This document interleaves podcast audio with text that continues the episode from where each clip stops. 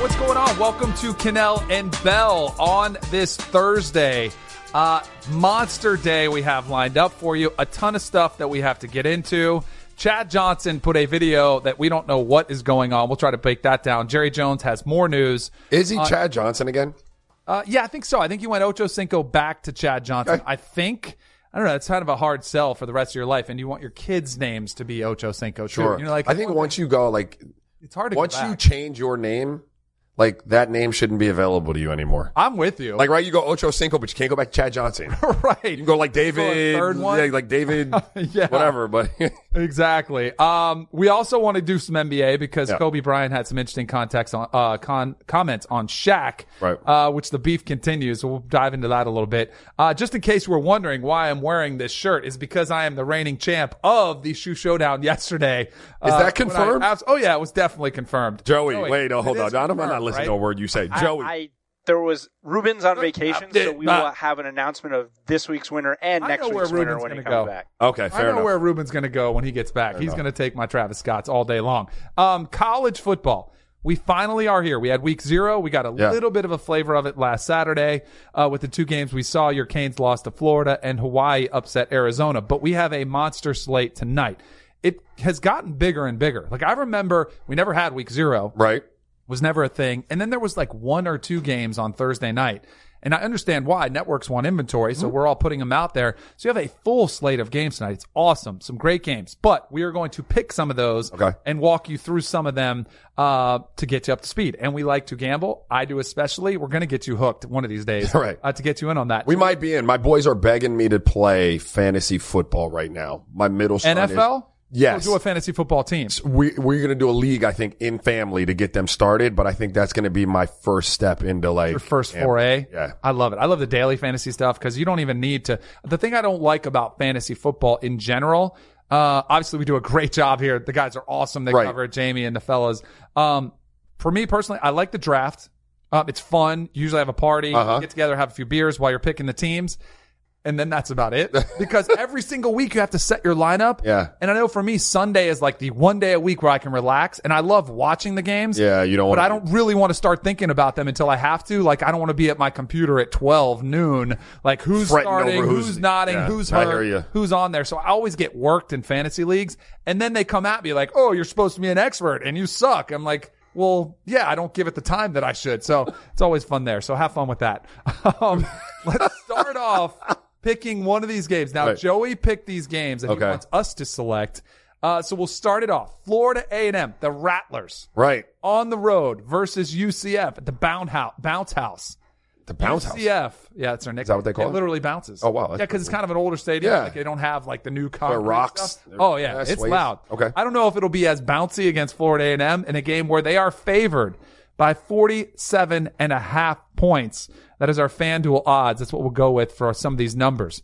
Are you laying the 47.5, or do you think Florida A&M can keep this one tighter than, what is that, seven touchdowns? Almost seven touchdowns? Listen, I don't mean to be disrespectful to either one of these schools. That's a lot of numbers. Brandon Wimbush is a good quarterback, right? I don't know that he's like Mackenzie Milton or the guy they had before that.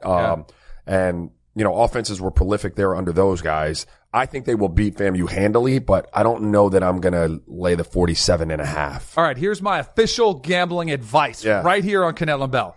Don't touch this game. Correct. Like, if I was leaning away, I would probably go the under. I think the total is around 60-something. And I could see a game where you could get like a – I think it's 63, 64, but you could get like a 50, 54-3. Type game. Yeah. It'll be a blowout, but I think that number is way too big for me to touch that one. Although when I was at Florida State, we had a record for the most consecutive games that we covered, and they kept making the spread bigger and bigger and bigger, and we would just go out there and we put up 70 against teams. So you never know, but I would just avoid that one from that perspective.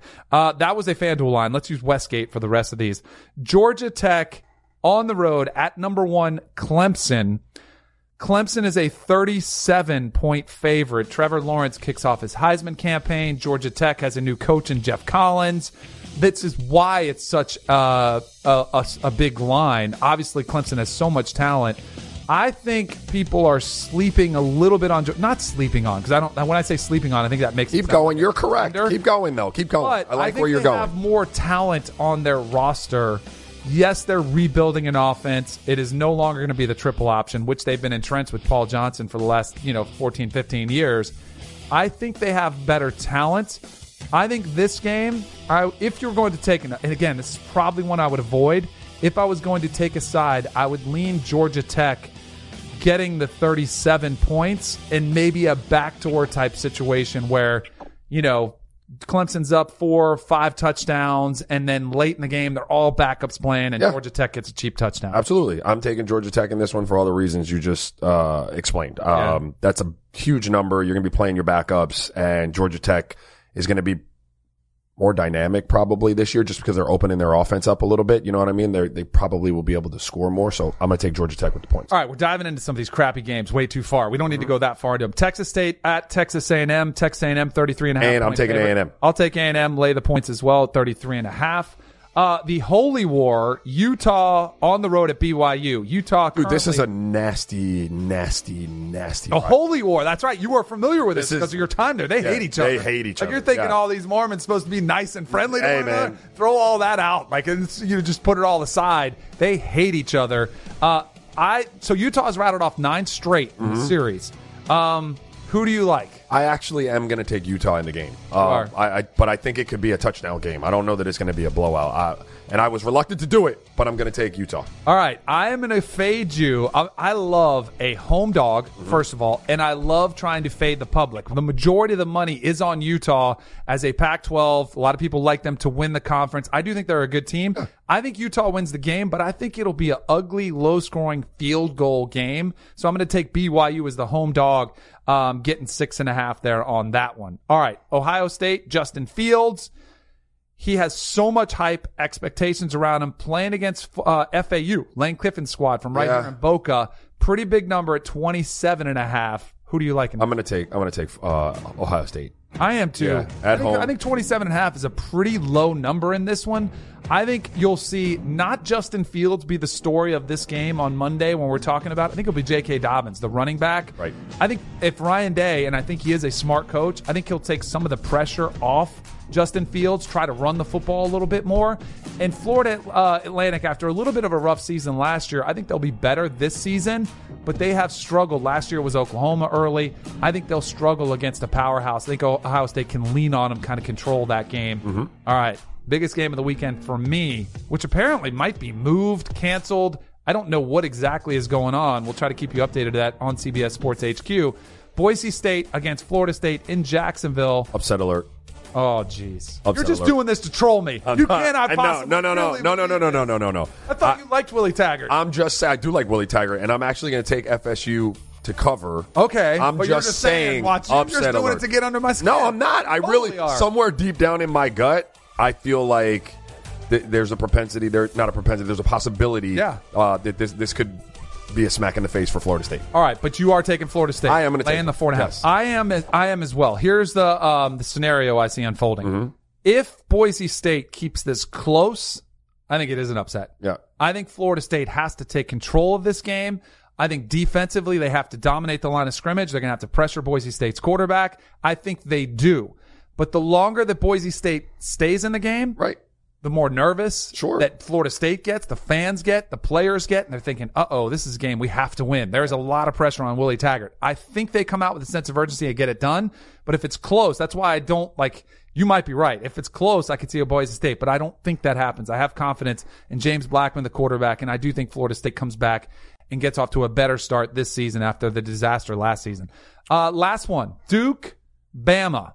Bama has a slew of players suspended. 4 players suspended. All right, you're just going there. Bama. Dylan Moses, their starting linebacker. It's their quarterback. The middle linebacker is out. 34 points.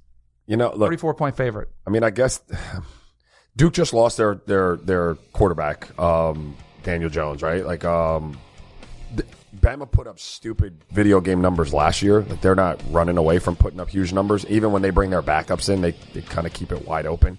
They put up numbers. I don't really care who's missing for Alabama. I'm taking them with the 34. I'm going to say I'll take Duke in this one.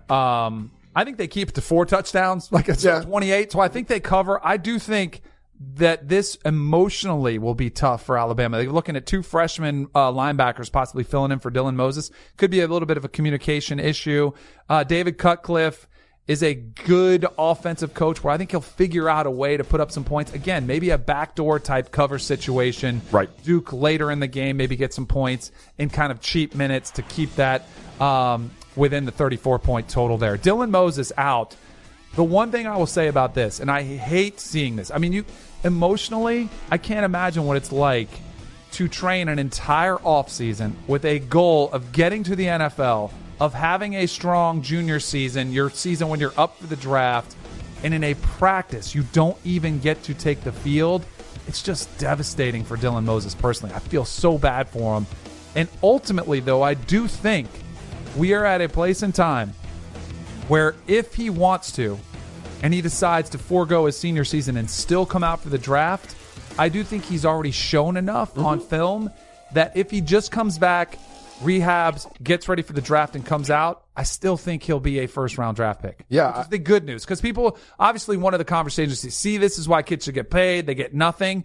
If you are good enough, unless it's something where you literally can't walk again or there's just a catastrophic injury, I do think NFL teams are willing to say, you know what, we've seen enough, we'll take a chance on this guy. And I think that would be the case with Dylan Moses. Yeah, it depends on the class of player you're talking about, right? Like, you can make the argument, like, if it was a player that was in my class, a player that really needed a senior season to wake some people up to who I was, and I had this catastrophic knee injury, I was never going to have the opportunity to play pro. Like, that was my fate was sealed at that point. So the argument, you know, about the paying and so on and so forth would be warranted there, right? Because my career or the possibility of a career was over. But for his, like, you know, Jalen Smith just signed a deal. You know, people thought he'd never play football again with they didn't know Dallas Cowboys walk 100%. Right. And this happened early enough. Like, I know it sucks for the kid. Like, it stinks. You got to sit there and watch. But it happened early enough where, you know, by the time combine comes around and all of that, you know, you'll be able to participate to some degree. Yep. You know what I mean? And so once they see you out there, you're going through the drills and whatnot, they do have enough film on you. They know what you are. He'll be fine. Yeah, and it'll be interesting to see, too, what he does at the end of the year. Does he want to come back for a senior? Don't do that. Don't do that. Every person has a different take where they want to be. Sir, wherever, what's Cameron? That one. What's his name? Dylan, do not come back. All right, we will see. Don't let Nick Saban hear that out of Rajah Bell. All right, a couple more games. We've got to finish off the weekend. Oregon versus Auburn is the matchup everybody wants to watch. It's primetime, 7:30 Saturday, 2 top 25 teams facing off. It's the only matchup of 2 top 25 teams over the weekend. Neutral site? Yes, it is a neutral site in Arlington. Oregon is a 3.5-point underdog.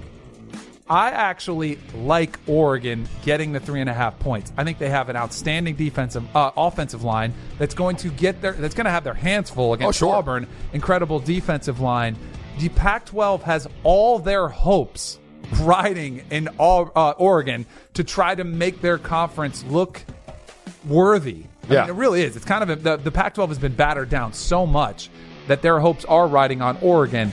If I get the 3.5, I do think this will be a close game. I think you could see a field goal type game at the end, but I'm going to take Oregon and the 3.5 points in this one. Should be a physical game from Auburn for sure. Auburn starting a true freshman, Bo Nix, at quarterback in this one. Oregon, Justin Herbert, who is pegged to be a first-round pick after the season. Bro, you keep talking. You just steal what I'm going to say.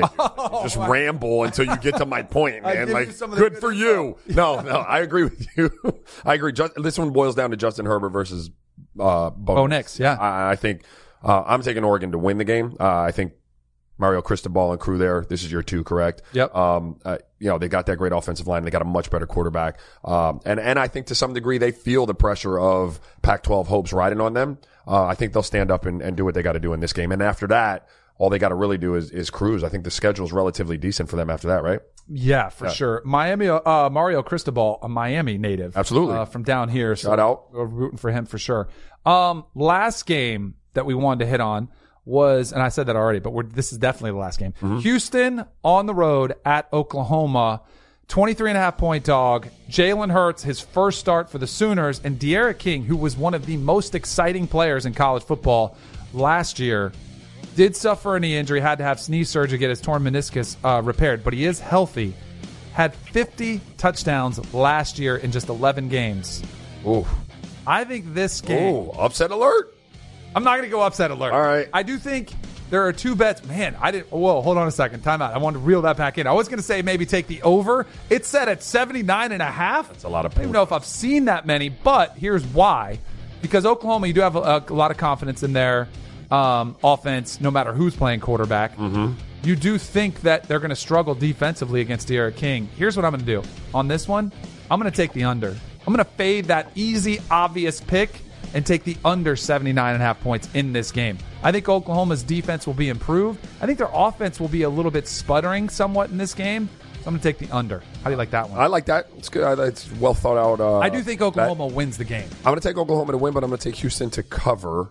Oklahoma, unless they take huge strides defensively, like, you know, they'll score a lot of points, but they're going to let you score a lot of points. And if D'Eriq King looks anything like he did last year, I don't see it being a 23.5 point game. I would lean towards your way, too. I would lean Houston as well, but I like the under, too. Under 79.5.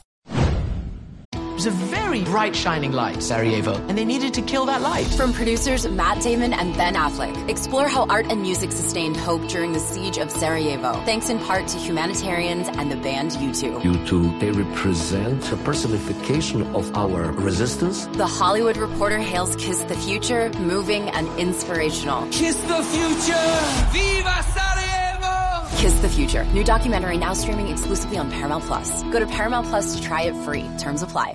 Should you ever set foot outside of the hotel, you will be shot. Don't miss the new Showtime limited series based on the international bestseller. For the last 4 years, I've been a prisoner. Why are they keeping you here? Starring Emmy Award winner Ewan McGregor. This is the brave new world that you dreamt of. Be very careful. You are still a prisoner here. Everything in this new world comes at cost.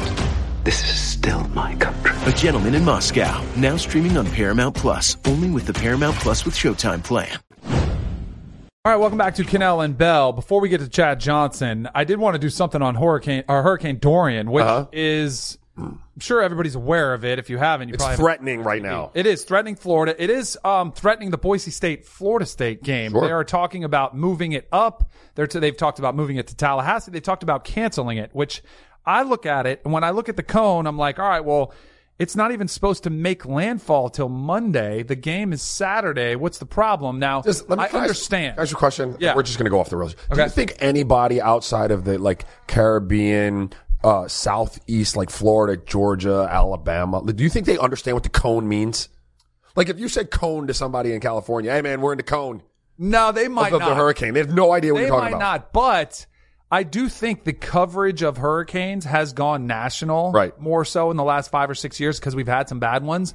And they do – see, this is my issue, and we have to be very careful with this because I don't want to sound like I'm not making a big deal out of it because you have to take them seriously, right? Correct. But I do feel like when I watch weathermen and women – cover it, there's an excitement in their eyes because they know it's going to bring ratings, but it is kind of, and this is kind of a weird twisted way to think of it, but it's their Super Bowl, sure. If there's a big storm, they kind of do because that is their area of expertise. They're on, that's it, they want to make a big deal out of it. All eyes on me. And they also want to make sure that people take it seriously, because the worst thing you can do is what you and I probably do, which is it's still 5 days away, maybe it'll be a Hurricane 3. What do they want more, people to take it seriously or all eyes on me? I don't know. That's a good question. I know that's a very good question. Probably a combination of both. Right. But as of now, it has a 30% chance of being a Cat 3 storm, which is that's serious. Significant. That is significant. Yeah. But again, when I hear 30%, I'm like, well, there's 70%. It's not. Which is probably the wrong thing to do. Obviously, go get your stuff. Make sure you have your emergency goods there. Hunker down. Do whatever you have to do to be safe. But it is kind of where we live now, and because we have been impacted by hurricanes, people want to take the safest road possible, and that is obviously the smart thing. Here's what I will say. If you get really smashed by one, like we got smashed with Andrew when I was in 11th grade. I was in college. I was in my freshman year, We were without power for a month. Yeah. And then that's when it gets weird, because all those national stories that cover it leading up, they'll do a day on it, and then they forget about you. A month. Yeah, then they forget about you. And that's when you're like, hey, don't forget about us. And the last one, Hurricane Irma, our place was without power for a week or 7 or 8 days, and it's not even that big, technically that big of a storm. And you're like, nobody makes a big deal out of it after. So hopefully everybody stays safe. Obviously want to see the football game on, but you have to do have priorities there for sure. Chad Johnson, Ocho Cinco, one of the most interesting, polarizing players we've seen in NFL history, had an interesting video that he posted after watching Devontae Adams run routes. I have not seen this. Raja hasn't seen it. We're going to react to it right now. So I'm sitting here, right? You know, I'm crying. Ain't nothing really wrong. But Devontae Adams just sent me some footage of one-on-ones, team 707.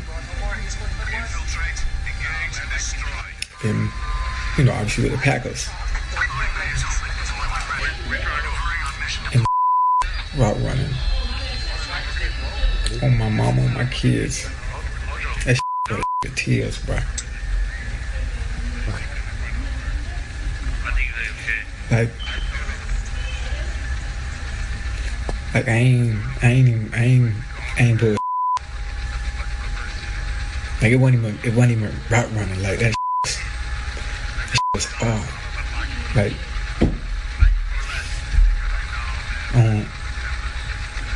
I can't even get that out. I wish I could share that. Dog. And I get to see him play Thursday night against the Bills. All these one-on-ones, man. And I ain't no comedian. And I can't cry on cue because I ain't no actor. Route running. Y'all know how I am about route running and feet and footwork and separation and creativity and...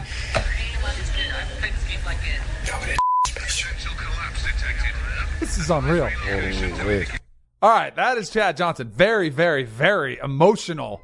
Those are real tears. I believe they're real tears. He is as emotional as you see somebody get while watching somebody else running routes in Devontae Adams. A little peculiar there. You asked me the other day after the Andrew Luck situation how I felt about my kids playing football. Yep. Videos like that give me real pause.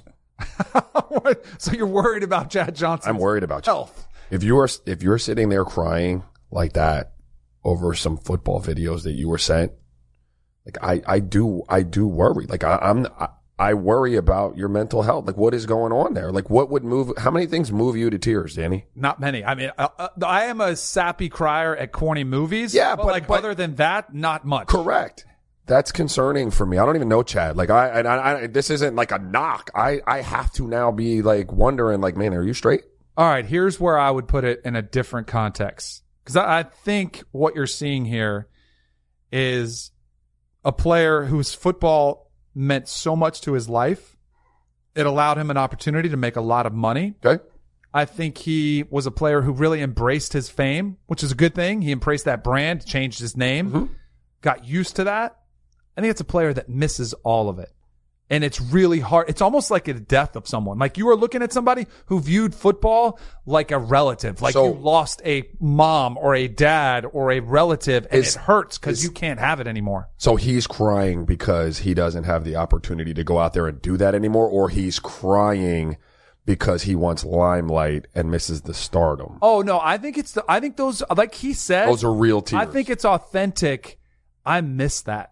You know, like I think that's where it is. So almost like and you have to an artist having like just a pure appreciation for another artist's ability to. But here's the difference: if you're an artist, you can paint till you're 80. If you're a football player, you cannot play anymore. No, but it might move you. Someone else's art might move you to like emotion. Yeah, I think so. You think you're going to give him the benefit of the doubt? I hope you're right. I hope you're right. And this is where he's 41. I'm worried. So he's younger. He's still kind of new to being retired. Where you probably still feel. I know this sounds crazy.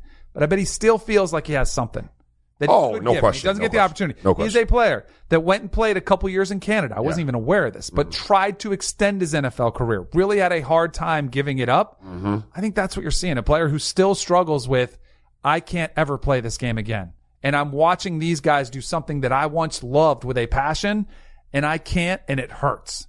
But I also think there's an appreciation, too. I think it's a combination of all those things. All right. Well, I hope it's more than that. But that also is a mental health thing. Like, not in a, you know, like a CTE type of way or anything like that. But in terms of, like, if there's a level of depression there because you don't get to do, you know, something you loved, or if you're missing a part of your life, your identity is now gone because that's what you identified as, more of a football player than anything else, and you can't do that anymore. That does take its toll on you mentally as a retired player, I think, any sport. Every player, and I'm not big in mandating certain things, but I would highly recommend every NFL player to talk to somebody when you're done playing. Whether it's just to unload, I think it probably should be some program where ex-players talk to players. Transition, yeah. How they dealt with it. It is really tough, man. It was something I dealt with for probably 3 or 4 years. Right. And it really was until I found broadcasting, which kind of helped me, because I was talking about football, talking about sports. It kind of helped me get through that. But for 3 years, I was like, what am I going to do with my life? And I didn't know. No direction. And that is really a tough place to be in. Most people go through that when they're 22, 23, 24. And you're figuring out what to do with your life, and there's not as much pressure on you. But when you're 30, 34, 40, then you're like, oh my gosh, it's been such a big part of what am I going to do now? And it's a really tough transition for a lot of guys. I think that's what it is with Chad Johnson. We're just going to see if he follows it up or if anybody follows up on that with him. Jerry Jones has weighed in again on the negotiation. Latest is this quote: "We have to be prepared to play without any given player. We may very well play without a player that's not coming into his in on his contract. We'll play and play well. We've got a marathon here. We want Zeke when we get to the playoffs. We want Zeke when we're in the dog days of this season. A fresh Zeke, if we got to the end, would be great. I'm very comfortable with everything off the field with Zeke." Obviously talking about the 6-game suspension, any off-the-field issues. This is just the latest, man. This is such a back and forth. And he's saying, you know what? Yeah, we'll be willing. There's no timetable, because a lot of people thought, hey, the September 8th first game, it was a deal or no deal. And Jerry's saying, we'll ride it out. Yeah. Which I think puts more pressure on Zeke. He also said, to follow that up, that they would get it done, that Zeke would be back. Like, he said that. But this one's going to go, look, this is going to go into week 1, I believe. And it's going to be a game of chicken.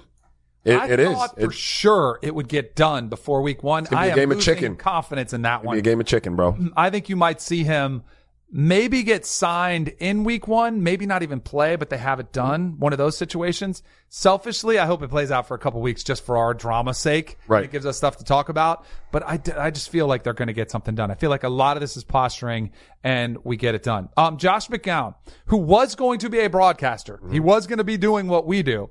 The Philadelphia Eagles had some injuries, and they talked him into returning to play football for yet another season as the 40-year-old is going back. Now, one of the stipulations, and I love this, because Josh McCown, a family dude, he's a great dad, he's got several kids.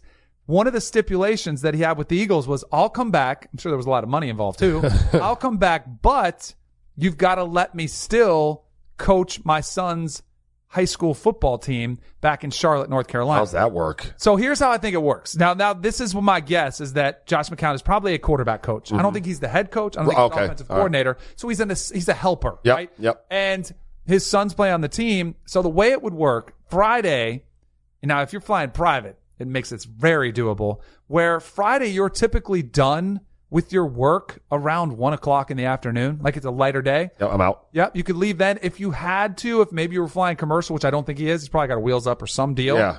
Their whole hop on the jet at 2:00. He's home by 4:00, go to the game. And then Saturday, you can go do the game, coach your kids, be on the sideline, support them, which is awesome. And then Saturday, if it's a home game in Philly, you just get up the next day. Maybe you get there for the walkthrough. If you take an early AM flight, you get there for the walkthrough. Or if you're playing on the road, maybe the Eagles are cool saying, meet us there. You don't really do a lot on Saturday that much, but you meet us there. You get there when you are, and you'll probably get there before the team. You get there Saturday afternoon, join us back up, pregame meal, team meeting, and then you get up Sunday and you're ready to go. That's a lot of moving parts there. It is. I mean, good for him. I think that would be the perfect job for anybody like in the twilight of their professional sports career, right? I get to still be the backup or be on the team in some capacity. I get paid. I would have probably tried to negotiate the private jet of whatever the Eagles owner was in the deal. You might have. And I get to do all the things that may be like pulling me away from, right? That's so great. Great to have leverage. Like from the Eagles' perspective, what do you mean they're desperate? You can't find another backup quarterback that's going to be there all the time? No, but not somebody as good as he is. Is he that good? Well, he's good. He's 50 years old. But he also has an outstanding reputation as a good quarterback in the quarterback room, like another coach. No, I got you. And so I do think he'll help with Carson Wentz. Although this deal... Carson Wentz is a franchise quarterback. What do you need help with? What do you need help with? He's still young. He's year 3 or 4. He still, needs a sounding board. Here's where I think this deal goes out the window. Mm-hmm. Let's say Carson Wentz twists his knee and he's out week 2. He ain't going home. I'll tell you that. Correct. They're not going to be okay with Josh McCown as a starter flying home. Obviously, hopefully they don't get in that situation. Right. But this is a very unique situation. And good for Josh McCown for being able to work it. 10 years ago, I don't think there's any way any coach in the NFL considers this. Now it's a different mindset. Coaches are more willing to say, hey, we'll make some sacrifice to keep our players happy, which is a good thing. Welcome back to Cannell and Bell on this Thursday. Kobe Bryant was doing a sit-down. It looked like one of these things that was sponsored, some private, like real uppity thing, like suits. Yeah, I saw it. And I believe it was in Europe, wasn't it? Oh, I don't know where it was. I thought it was overseas. Sometimes when I see these stories that kind of evolve and they start as little kind of flash fires and then they just blow up, I'm like, this is such a 2019 thing. Social media. I wonder if Kobe even thought these would go as global as they did, no matter where he was. Kobe understands his platform, who he is, and then, what social media is today. All right. So he was giving this interview, this one-on-one sit down, and they were talking about Shaquille O'Neal, his teammate, and he had this comment. Now, Shaquille O'Neal's work ethic, I think, has always been called into question. I think some people wonder, hey, he put on a little weight towards the end of his career. I think it's been a fair criticism. Well, Kobe Bryant went in, said, I wish he was in the gym. I would have bleeping 12 rings if he did. So he went in on him. Shots fired. Shaq was not going to go down without a response. He replied, you would have had 12 if you passed the ball more, especially in the finals against the Pistons. #facts. You don't get statues by not working hard, which I think is a great response to him, calling out Kobe's never was shy to shoot a shot. He never saw one he didn't like. I don't know. Then Kobe tried to shoot it down, said no beef. Don't get it confused. He was still the #MDE. What's MDE? I don't know. There's no most beef. Dominant ever. Most dominant ever. Right, there's no beef with Shaq. I know most media want to see it, but it ain't going to happen. There definitely was a beef, by the way. Ain't nothing but love there, and we too old to beef anyway. This probably is smack talk between the two. I wonder if Shaq took it a little more seriously than Kobe did. I think they both were probably joking. There was a tone of joking there that gets lost when it gets picked up by everybody's social media feed, right? But I think there was probably some humor in it. There's a shred of truth in all jokes, though, right? Like, do you know what I mean? But look, these guys, Shaq, people forget what Shaq was in Orlando. Like, Shaq was sleek, like built for speed, big, who could just as easily pull a backboard down as he could, like give you an in and out and go by you and drop a dime. Like, he was really talented and really skilled. He picked up a lot of weight after he played through some injury. I forget what it was, one season, and then he didn't get to really train in the offseason, and he started picking up a little bit of weight. I've always wondered this about Kobe, right? And this isn't really addressing this thing, but I've said it. Like, I always would have been, I always wanted an opportunity to play with him. It didn't work out because I wanted to see what he was like. I had heard the rumors about how he trained and what his work ethic was like. And I wanted to see if, like, I could live up to that. Like, do you know what I mean? Like, if you could do enough to, satisfy his work ethic to some degree, because he's a tireless worker. And so it's not strange that a lot of people probably don't live up to what he thinks you should work like, because he just works harder than anybody in the world. And I always wanted to see that firsthand, to see if, like, I could compete with that, because I like to work. Right. So, it's not surprising that he would view anyone, not just Shaq, as someone who could have probably put in a little bit more work, because, he prided himself on working harder than anyone else. Do you think it was fair, though, that Shaq could have achieved more if he had really, and I'm not saying Kobe level, but a little bit more. Because I think it's a natural tendency. I think there's a lot of players who've been great who relied on just the natural abilities. And he's got the size that you just can't teach. Yeah. You know, and I do think there were certain things, especially towards the back end of his career, when he did get bigger. Like weight is one thing where if you put on weight, it's probably because you're not as disciplined as you should be. Well, you know what I mean? Like that seems like a fair criticism. I mean, maybe partially, but Shaq's not a small guy. Shaq's parents aren't small people. Right. So, you know, as you age, you get bigger. You know what I mean? Like you see the evolution of even like Giannis. Like Giannis had started off as a twig and now he's getting bigger. Now he's not heavy, but his frame is filling out. I think the natural evolution of Shaq was going to be to get bigger and bigger. Now, yeah, towards the end when he was a little longer in the tooth, it probably got bigger than he needed to be. But Shaq was like, he was the DME. Like he was going through your chest. They changed the rules on Shaq. Like Shaq had figured out, you know, around those 2001 finals, in my opinion, Shaq had figured out that I am so physically gifted that there is no one in the league, even the biggest of the bigs. They cannot stop me if I put on some extra armor and I'm just going through people's chests. And then they changed the rules where you weren't going to be able to dislodge if you were the offensive player anymore because he damn near broke Dikembe Mutombo's face 75 times in the finals. And then now you don't need all of that big bulk. Now it's a different kind of game, and I'm already built like this. So I think that played into it a little bit. And, you know, I think people forget Shaq brought championships, man.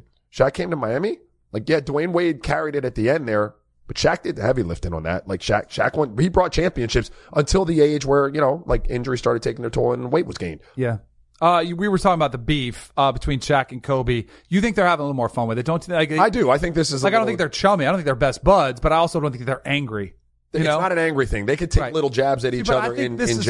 This is where I think athletes, because in a locker room, there's constant jabbing. Like, it's like your best butt. Like, you're sitting there just constantly wearing on dudes. I would equate it to what you see unfold on TNT when Shaq and Charles Barkley are going at it nonstop. And sometimes you're like, ooh, are they going to fight? And you're like, nah. And sometimes maybe it does get close to there, but they're used to it. Yeah, you could talk. Yes, it doesn't have to boil over. Now, you get really close to that line sometimes and it goes over, but for the most part, athletes are talking. Look, Shaq's response to Kobe about the passing. Yeah. While there's a shred of truth in the one about Shaq's weight, there's truth in that too. Right. Shaq told me a story. We had a kid named Goran Giracek on our son's team. He had gotten there, and Goran would go in the game, and Goran was about his buckets. So Goran would get in, and no matter what we were doing, no matter what the flow or the chemistry was, Goran would be just, you know, shooting the ball. Gira was my guy. Like, I played with him in Utah. But Shaq started saying, hey guys, look, this is the symbol. Like, when I give you this, Gira doesn't get the ball anymore. And I'm like, dude, what is the background on that? Where'd you come up with that? He was like, well, when Kobe was young with the Lakers, like, he would be going in and just trying to get him. He said, so the rest of us had a universal kind of code that if we looked at each other and went, and now me and Kobe didn't get the ball anymore. Do you know what I mean? So he told me that after he had played with Kobe, it was a real thing. Like, they felt that way. But that doesn't mean that, you know, they couldn't come together to win championships. But if you ever saw some videos of old Laker teams doing that, that meant Kobe wasn't supposed to get the ball. I was going to say, Joey, our producer, who's a diehard NBA guy, you might have a homework assignment over the weekend to go back and watch some of Kobe's early years in the NBA and see if you can find some Lakers doing this. That's outstanding. You can do that to me if I'm talking too much. Like, I was doing those picks. You just go like this. That'll be our symbol for me to shut up when you get out there. Beefs are a thing, very much in our society. Some of the podcasters on Barstool. Barstool has beefs across the country, right? Yeah. They love taking shots at people. They had a beef with me on their college football podcast, Necessary Roughness, which they were talking about. Coca actually texted to me, and he said, man, this girl hates you on the Barstool podcast, on their college football podcast. So I'm like, wait a second. So I went back and listened to it. Casey Smith, who is one of the hosts on there, does a great job. We work together. She was at ESPNU when I was at ESPNU. Oh, so you know each other. Yeah, we know each other. Like, we're not super tight, but we were colleagues at one time, and I have a tremendous amount of respect for her. But she was describing, and I definitely tweeted at her the Kelly Bryant conversation. Remember, Kelly Bryant wasn't given a ring. Correct. And you said, you said give him a ring. Give him a ring. But a lot of people were saying, no, he should have gotten a ring. I thought that. She was in the mindset that, you know, hey, he was a quitter, which a lot of people had that mindset, and I was okay with that. But she made the comment that I went in on her when I was doing this, and I tweeted at her for sure. But it was just kind of a furthering of the conversation. I said, hey, these players don't get paid. It's the one thing you can do to give them something. And you would have thought, like, I said something about, you know, her mom or her dad or like something about her body, like offensive. Yeah. I didn't say, like, it was just, for me, it was a conversation, and she took it as I went in on her. Really? And I was just going back and forth. But I think that's, it's one of those really tough dynamics to tell when you're on social media or when you're not with a person. Like in a locker room, you're beefing with people and it's fun. On Twitter, there's no context, there's no tone, and it gets completely lost. Yes, yeah, so when you're not having a personal interaction, right. You know, even texting, I tell my wife, like, you got to be careful with that, because people they're attaching their own like punctuation to it. Do you know what I mean? So you might end that sentence with a period. When they read it, they're like, exclamation point, oh, he's yelling at me. You're like, no, it wasn't like that. You know what I mean? So anytime like characters start like expressing ourselves for us, like, I'm concerned. That's why I don't tweet or anything like that, because if I got something to say to you, I want to say it in person so that you can see that I am rational and I'm not emotional about it, and it's just the way it is, unless I am irrational and emotional, which I can get sometimes as well. Yeah. Now, speaking of shots, I actually like their I like their like one bite, like their pizza. With Portnoy. Yeah, I like that. That's blown up for them. Yeah, I like that. It's been huge. No, they do a great job. I would be excellent at that. Just FYI. Yeah. Oh, you would. I would be phenomenal. Well, you can't take it. It's already too late. I would be phenomenal. You need to do a different food or something. No, I mean, I'd like one bite. You'd be. Oh my gosh, the stoolies would come after you if you tried to knock them. I'm not trying to take it over. I'm just saying I would be good at that. The other dude who she was co-hosting with is Brandon Walker, who I've never met. I've met Casey. Like, there's one thing if you want to take a shot at somebody you've known them before. The Pardon My Take guys. They take shots at me all the time, but I'm okay with it because I've met them, and it's just kind of, I'm okay with it. Right. Like, I don't. But this other dude said that he said F Danny Cannell, never met him, and he also said I look like Miss Elaine from Mister Rogers' Neighborhood. Do you know who that is? It's funny, but who's Miss Elaine? I don't even know who is that. Saw the picture of her. Yeah. It makes. Oh, you do have a picture. We'll bring it up. We'll let Rajan decide whether I look like Miss Elaine. No, come on. I mean. Does that really look like me? I have actually, sadly, he's not the first one to say that. Really? There is something, it's there's like a hair. My God. There's the big nose. It kind of looks like she's wearing a turtleneck. It's a lame. So I could kind of see it there. But, I mean, that's one from somebody who comes like he looks like Mark Davis, the owner of the Raiders. But that's another side note. All right. Stay off Twitter, dude. Exactly. Stay off Twitter.